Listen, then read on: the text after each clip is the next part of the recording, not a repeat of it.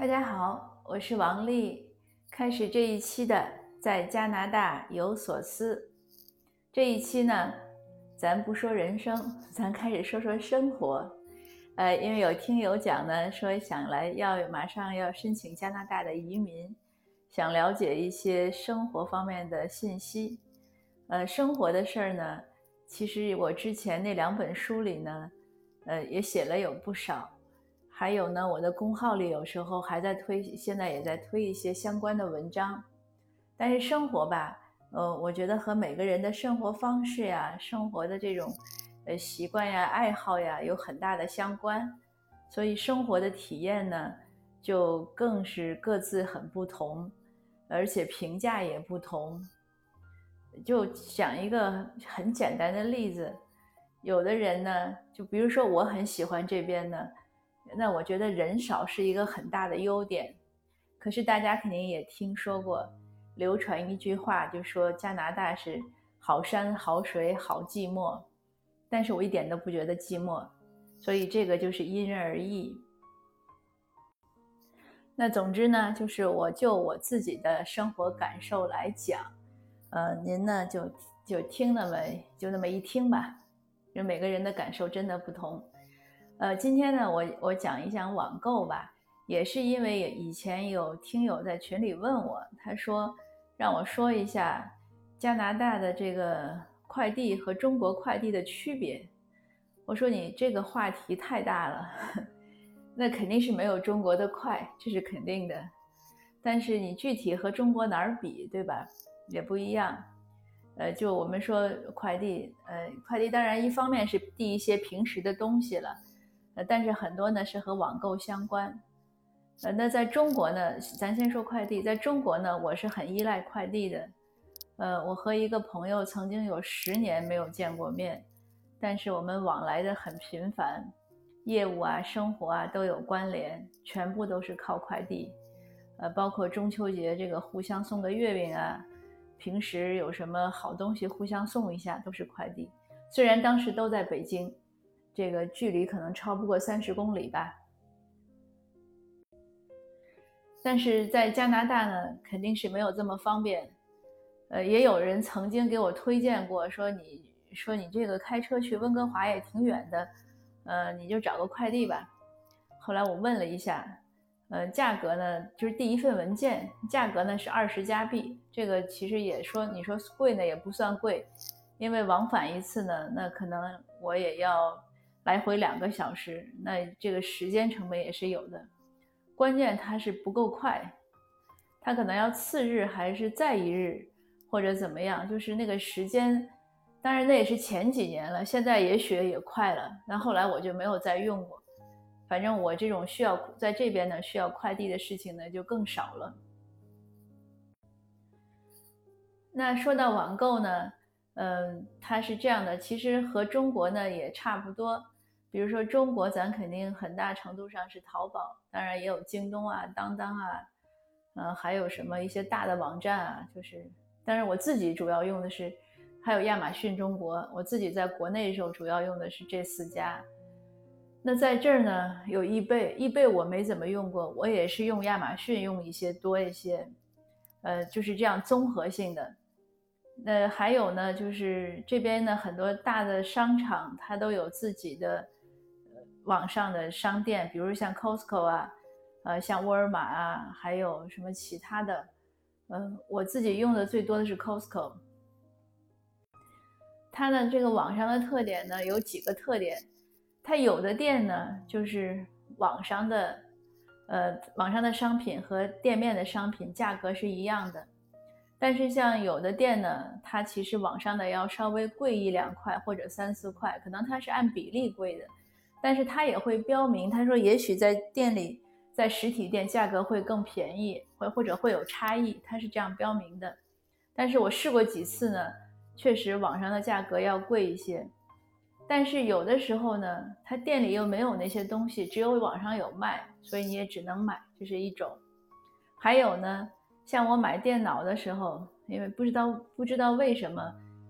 我用这个笔记本电脑呢特别耗费，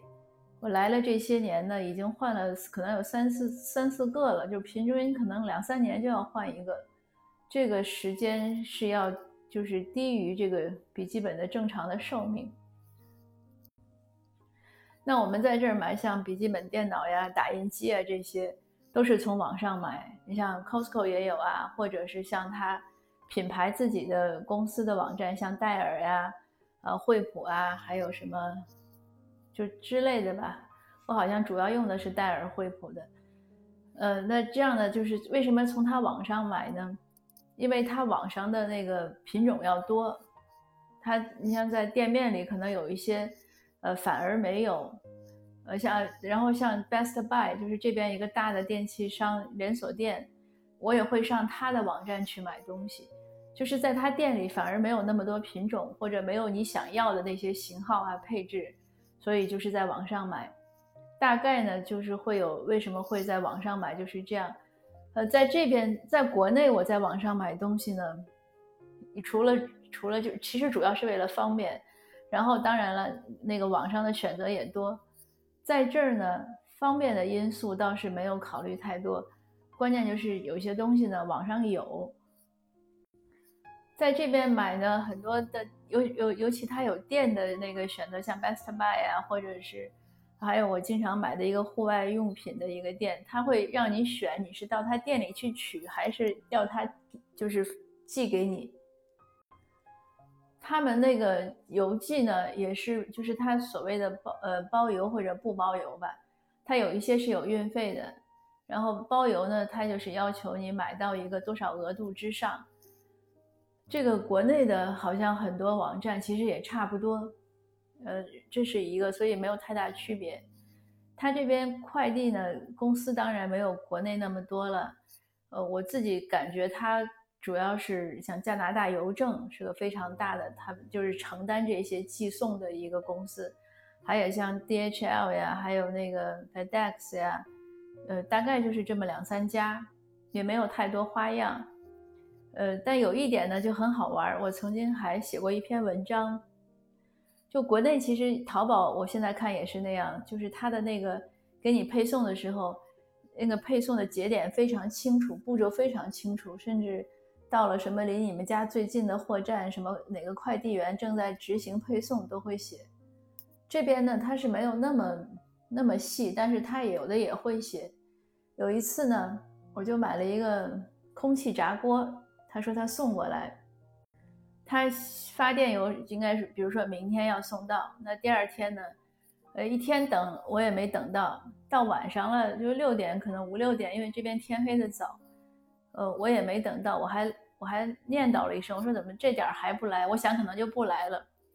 然后10分钟可能不到，我再一看邮件呢，正好看了一眼邮电邮，他就啵一下弹出一封信，就是电邮，就说你的那个已经 delivered， 就是已经送到了，就是你的空气炸锅。我当时就觉得见鬼了，我说这明明就我刚开门看外面什么都没有，怎么就送到了呢？然后抱着试一试的想法，我又去开门一看，吓我一跳，他真的就在门口放在那儿。所以就是大概那10分钟他送到，而且快递员没有摁门铃，这个也比较反常，因为一般来讲他不管你屋里有没有人，他们都会摁门铃啊，或者使劲重重的敲2下门，他就走了。他们走的那个速度真的是挺快，我每一次冲到门口基本上看到的都是背影，有的时候连背影都没有，就车都消失了，就是他是走得很快，但他会通知你。但是那一次呢真的是没有通知，也很好玩。就关于加拿大这个送邮件呀、什么这种笑话也有很多。他如果送不到，他有的会在你门口贴张条，就给你挂一个条，就说让你去哪哪哪取，因为他没有，就是有什么原因没有给你送过来。然后有一次我看到一个网上的一个照片，就是说没有送过来的原因是你们家门口有一只熊，这个也是可以有的，确实我们这边熊也比较多，当然这是个额外的笑话，我自己没有遇到这样的，但是我就是遇到这种就是很神奇的，就像闪电一样的来和闪电一样的走。那我来了这么多年呢，就是他这个快递啊，尤其他的邮政我是很佩服的，他的邮政是很慢，就是比如说他要讲说这个东西4个星期，就3到4周给你寄到，他差不多的是会在4周快到时间的时候给你寄到。但是就目前为止呢，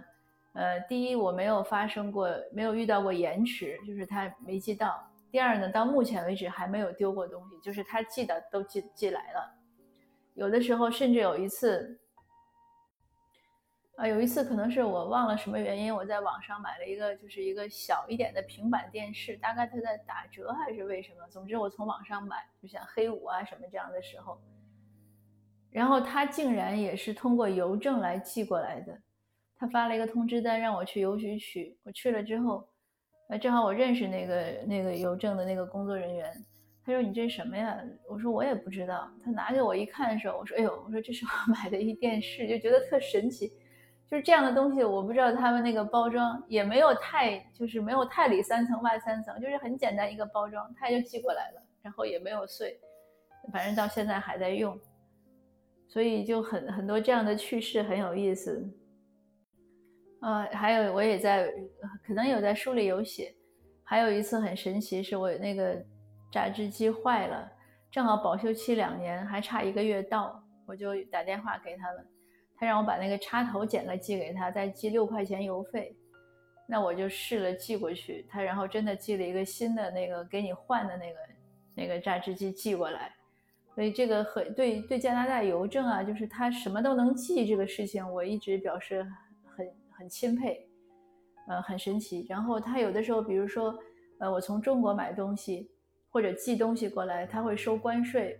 那他收关税呢，他也是会用或者发电邮，或者我遇到过几次，或者就要给你挂一个通知的牌子，让你按照那个什么网址去访问，然后你去访问他就告诉你你要在哪儿付费，30几块钱，你付了之后他东西就送过来。所以它是个比较完善的一个系统吧。那它这种网购呢，一般呢我也是喜欢买这种大的商家的，为什么呢？就是它退换货就是很容易。我也有写过这样的文章，我曾经在 Sears 百货，当时买靴子还是买什么，总买不合适，他每一次都就你只要拿到店里他就给你退回去。有一次他甚至都不打开看，他都不看你里面是不是有鞋，他就直接给你放进去了，然后说多少天之后给你寄回一张支票。那在 Costco 退换就更容易了，就是总而言之它有很一个便利的一个系统。所以呢，就也买的比较放心。那还有呢，网购呢，很多时候可以从美国买东西，但是从美国买呢，也会有的时候会有关税的问题。我也不懂他们是什么时候收，什么时候不收，但我知道有的人呢，因为长期从美国总买呢，他就会在美国那边去开一个邮箱，然后寄过去，他人再过去取。但是我也不知道这个它是怎么去避税还是怎么办，但总而言之呢，就是还是算比较方便，但是可能还是要自己有一些这种税务的意识。那另外一个网购呢，就是食品的外卖。那中国那个食品的外卖呢，我所知道但是太方便了，很多人已经不开火了，就是吃外卖。这边呢也是越来越方便，尤其是华人的也好像也有饭团啊什么，但他这边呢是这样，也是有的餐厅呢，他点外卖的时候呢，它的价格呢可能会比你堂食的时候要稍微贵一点点。还有呢就是那个快递员呢，一般呢好像是要有给5块钱的，就是每一单有5块钱的手续费，但是呢要给快递员小费，就是你点的那个单的可能至少是10%到12%吧。他都会有一个标注给你。然后我也听说，如果你不给快递小费呢，那就是你可能就会被那个 app 拉黑了，下次你就从那里点不到了。因为快递员就是送餐员也蛮辛苦，他们就是一单收5块，然后可能就是要靠这个小费当收入，所以也是一个互相的一个尊重。因为他这边那个距离也很，就是客户之间，因为人没有那么密度大嘛，所以他客户之间的距离也蛮长，他可能送2单大概要跑个几公里，也很不容易。最近今年疫情期间呢，还有另外一个有趣的现象，就是其他族裔的社区其实我也不知道，但是华人社区呢，就通过微信啊，然后通过一些小程序啊，也有人做 app 呀，有一些我自己就在3-4个这样的网站上买菜，然后也会有中国的这些调料，什么酱油醋啊什么都有，然后也有新鲜蔬菜，有鸡蛋，有牛奶，都还不错。而且呢，可能这个疫情呢也帮他们壮大很多，我眼看着他们就是从一个很简陋的网站，甚至没有网站，然后到变成了一个看起来蛮完善的一个网上购物的系统，也很有意思，确实很方便，也是帮大家解决了这种购物的困难，就不用抢菜嘛。刚开始是抢菜，刚开始因为下单很难，后来他们很快壮大，还有呢也有微信，也有一些就是 私人，因为这边是可以你自己自雇，或者你成立一个公司都可以，所以也有一些人呢可能就是自己，然后他来做微信这样团购，然后这样送单，东西都很好。所以今天我们晚饭的时候呢，我们一家人3口还说，哎，这个疫情呢倒有另外一个好处，就是